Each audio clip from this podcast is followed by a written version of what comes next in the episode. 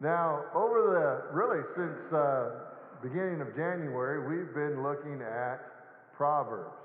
And now Proverbs can offer us just that practical life to make our lives work better if we'll take the discipline to apply it. So I've been challenging you to read Proverbs, to write some down, to put them up.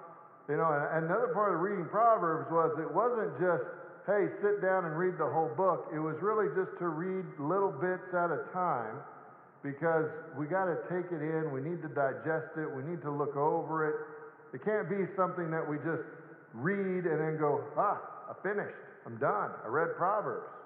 It's really not how it works. Proverbs is one of those books that has so much great information for us. We need to just kind of slowly take it in so that we can absorb it. And then we have to say, and we need to use it to help us as we live our lives. Now, that's not to say that as we live into Proverbs, that everything in our life is going to be great, right? That everything is going to work out.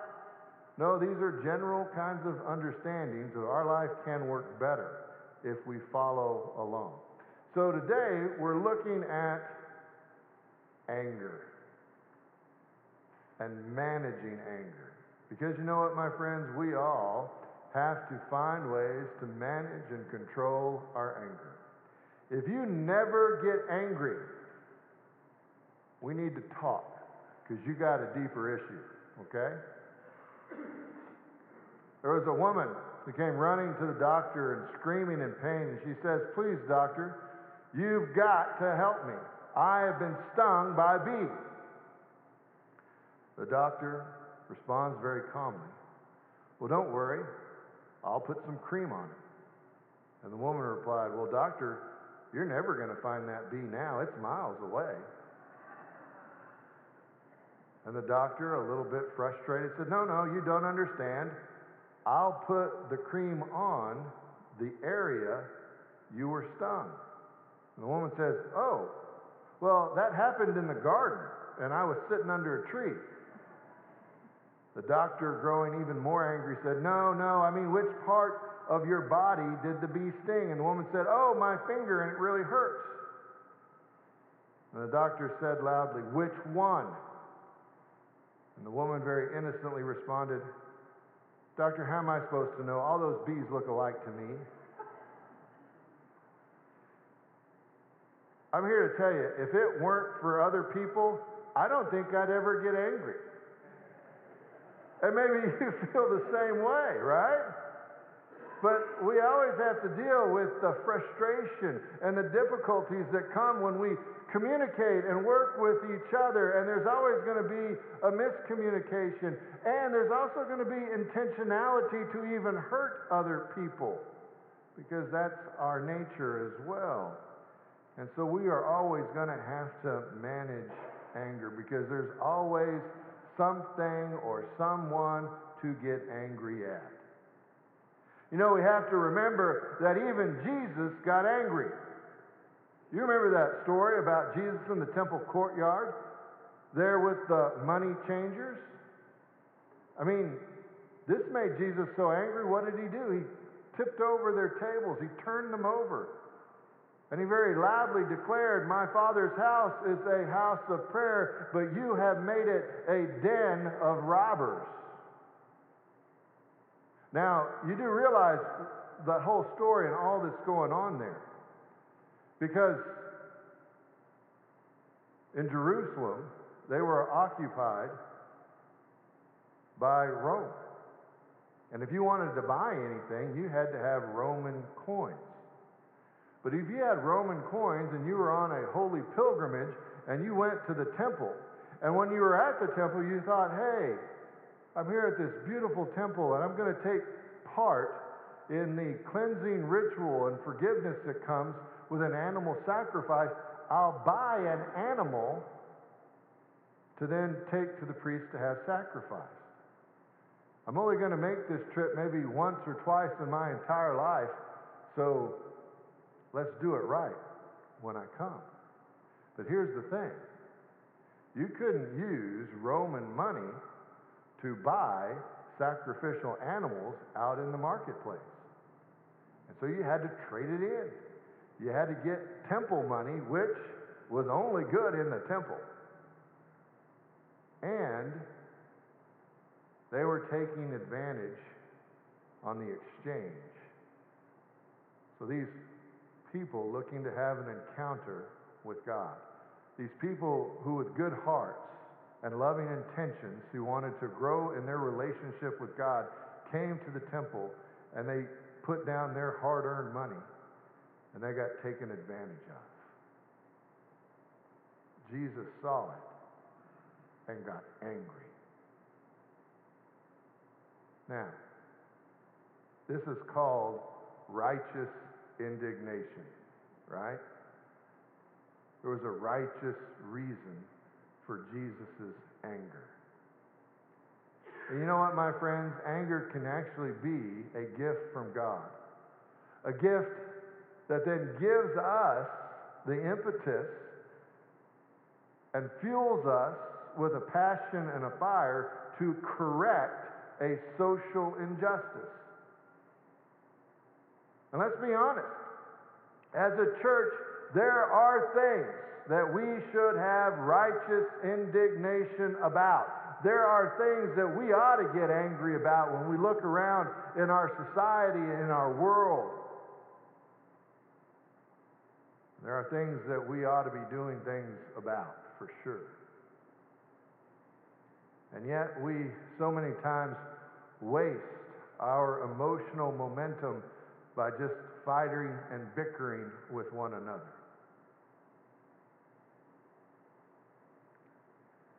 Let's come to an understanding here. Anger is not a bad emotion. Now, what we do with our anger can be bad. And that's where Ephesians chapter 4, verse 25 through 27 says it very clear. Be angry, but do not sin. Do not let the sun go down on your anger. I mean, those words are pretty powerful by the Apostle Paul. Do not sin. You are called to stay in control. And that's an interesting point. Just because you're angry doesn't give you an excuse to treat others poorly, to abuse others with your anger. You have to control yourself. And I want you to remember this. You are not an amoeba. What's an amoeba? Well, it's a single cell organism and it has no brain. It doesn't think. It only reacts to stimulus. You shine a bright light on an amoeba, and 10 times out of 10, it's going to shrink away. 10 times out of 10, it's going to act the exact same way. We, on the other hand, have the ability to think and to reason. And whether you know this or not, you choose your response.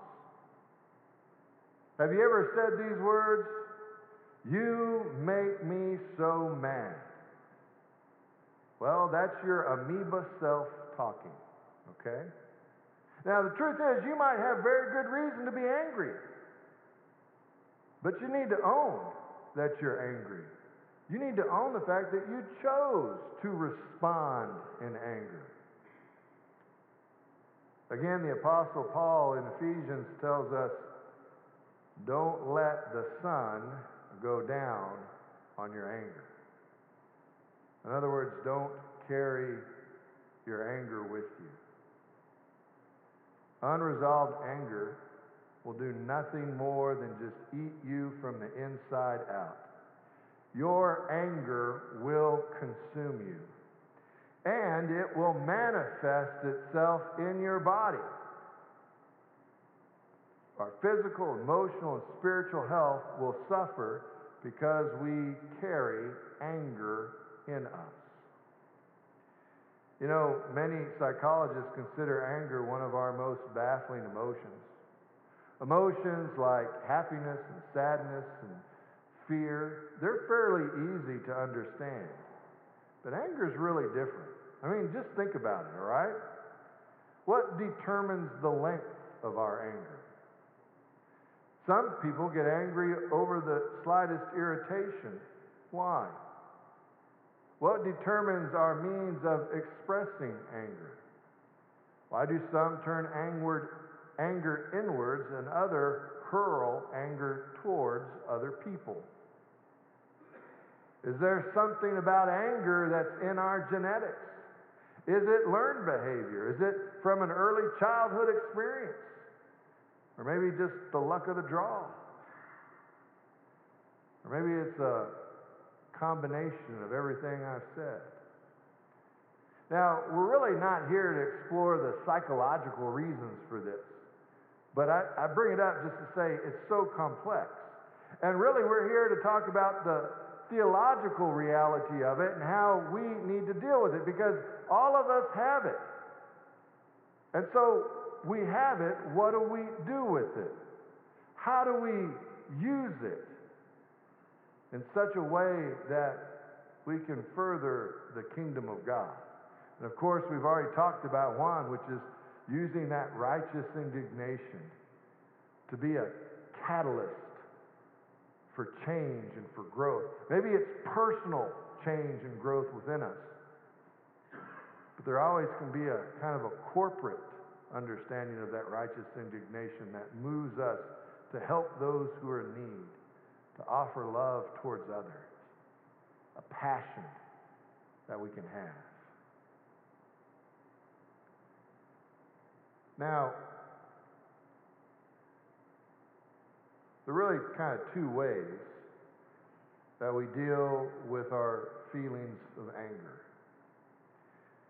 And maybe you do both, or maybe you find yourself in primarily one camp or the other. But here, here are the two you're either a bottler or you're a spewer. What do you do? Now, bottlers tend to ignore hurts and disappointments and frustrations. They minimalize those feelings. And uh, they'll also kind of take it in and just push it down. They'll figure ways to ignore it and not deal with it. Bottlers actually operate from a distorted belief that feelings of anger are bad. My friends, I want you to hear this clearly. Bottled up anger always leaks. And when it does leak, it will poison you your body, your mind, your relationships. Now, some people can take bottling to a different level, and we call those powders. Have you ever pouted? Because if you're a powder, you're bottling it up. And you know what it's like to work with a powder, right? You ask them what's wrong. You know, what do they say? Nothing. Right? Nothing. I'm fine. Don't worry about me. I'm not mad. Well, yeah, you are. And now you're being passive aggressive. I don't know if it's better to be aggressive aggressive or not, but again, it's still unresolved anger. And what we do with those when we either find ourselves being the powder, well, we got to think about it. We got to figure it out. What's going on? Because nobody likes the powder. And then if we come across the powder, well, when you ask, say, hey, I'm here to talk, and they say, I'm fine, don't bug them. If you want to talk, I'm here. It's up to you. Now, the opposite of a bottler is a spewer. Now, spewers have no problem letting their anger just fly. Proverbs is well aware of the damage that spewers can do. Matter of fact, Proverbs 29:11 says clearly, "Only a fool gives full vent to their anger. You know, it's interesting because bottlers and spewers really do have something in common. And what they have in common is they don't deal with the real issue. They don't deal with their anger. We need to find ways to deal with our anger. A husband was talking to his wife one time, and he said, You know, honey, you really are amazing. When I get mad at you, you never fight back. How is it that you control your anger so well and so completely? And his wife responded, Well, I clean the toilet. The husband was really surprised and said, Really? How in the world does that help? The wife smiled and then said, Well, I use your toothbrush. I'm debating whether or not I should tell that joke at 11 o'clock when my wife's here because I don't want to give her any ideas. But I will say we need to find healthy ways to deal with our anger. We need wisdom. We need God's wisdom and help. The only way that we can really put anger behind us is to learn from our anger. You know, anger really is kind of a red flag that tells us that something's wrong. Another way to, to say about it is, you know, it's, it's like when you're driving your car. I think they call it the idiot light, when that red light comes on to tell you something's not working well. Well, that's what anger is. It doesn't tell us exactly. I mean, like when my red light comes on, it doesn't exactly tell me what's wrong in the engine, but I have a general idea of where it is. And so if I don't do anything about it, what's going to happen? Well, at some point, my car's going to stop working. But if I take it seriously and I go, okay, looks like I got to go to somebody who knows more than I do. I need some help. We can fix the problem before the problem gets worse. That is what we need to do with our anger. Understand it for what it is. It's a warning sign. There's something not right. And then how do I fix it? When we think about how we fix it, it could be things like just prayer. And so many times in my own prayer life, I'm struck by just the time of being quiet and being before God and calming and centering and listening to God that I can kind of figure out what's going on inside me so I can deal with the anger in a healthy way. Sometimes we need things like wise counsel.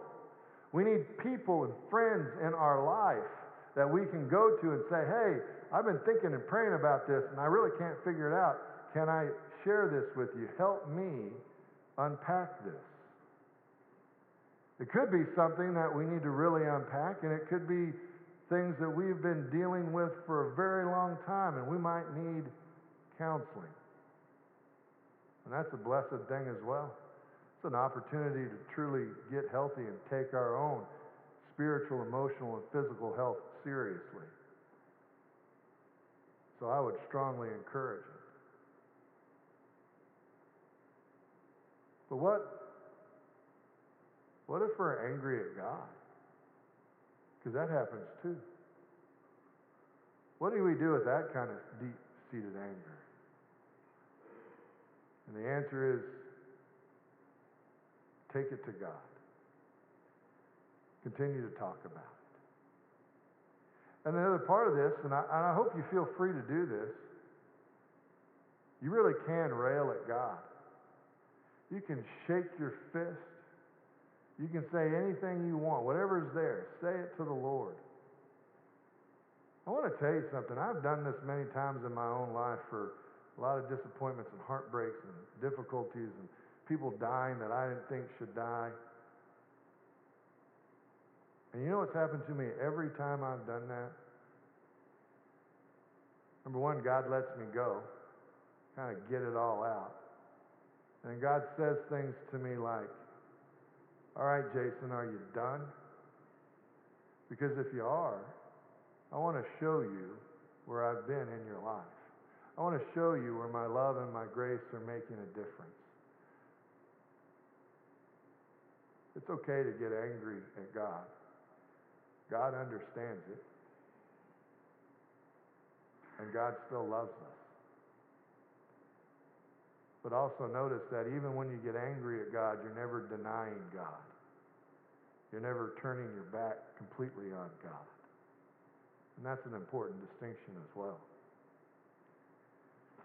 You know, I've had to battle within myself with anger. One of the things I came to understand was I became angry when I felt out of control, when I felt disrespected. Those were kind of two key triggers for me. It was something that I learned early on in some therapy. And, uh, you know, it was interesting because when I did blow up, I blew up around the people who were closest to me. The people that I loved very dearly, those are the ones that I ended up hurting the most. And I came to find out that my anger also was connected to fear. You know, it's interesting to think that the opposite of love is not hate. The opposite of love is fear. And many times fear comes out as anger. I had to learn this. I had to internalize this. Now, I'm here to tell you, I'm not cured, okay? But I can say I have made great strides and I'm getting better. My anger doesn't get the best of me like it used to. But it also comes with some intentionality and my own understanding of my own sinfulness and my need for God's love and grace. It was very important Bible verse for me to learn was Philippians 4 6. Do not worry. And worry can also be translated be fearful or anxious. Do not worry, be fearful or anxious about anything, but in everything, take your fears to God in prayer, and God will give you true peace. And then there was another one that I was reminded of. It's 1 John 4:18. And it says this: There is no fear in love, but perfect love casts out fear. You know, my friends, I really do think that the answer to our anger is to understand that it's part of who we are, it's part of our nature. We don't deny it. When there's opportunity, we take it and we use it for good. But we also don't allow our anger to move us to sin and let the sun go down on our anger. It's a red light. It tells us something's wrong. We take it to God. And as we confront ourselves, as we receive God's grace, we also receive that love. A love that is stronger than our anger. In the name of the Father, and of the Son, and of the Holy Spirit. Amen.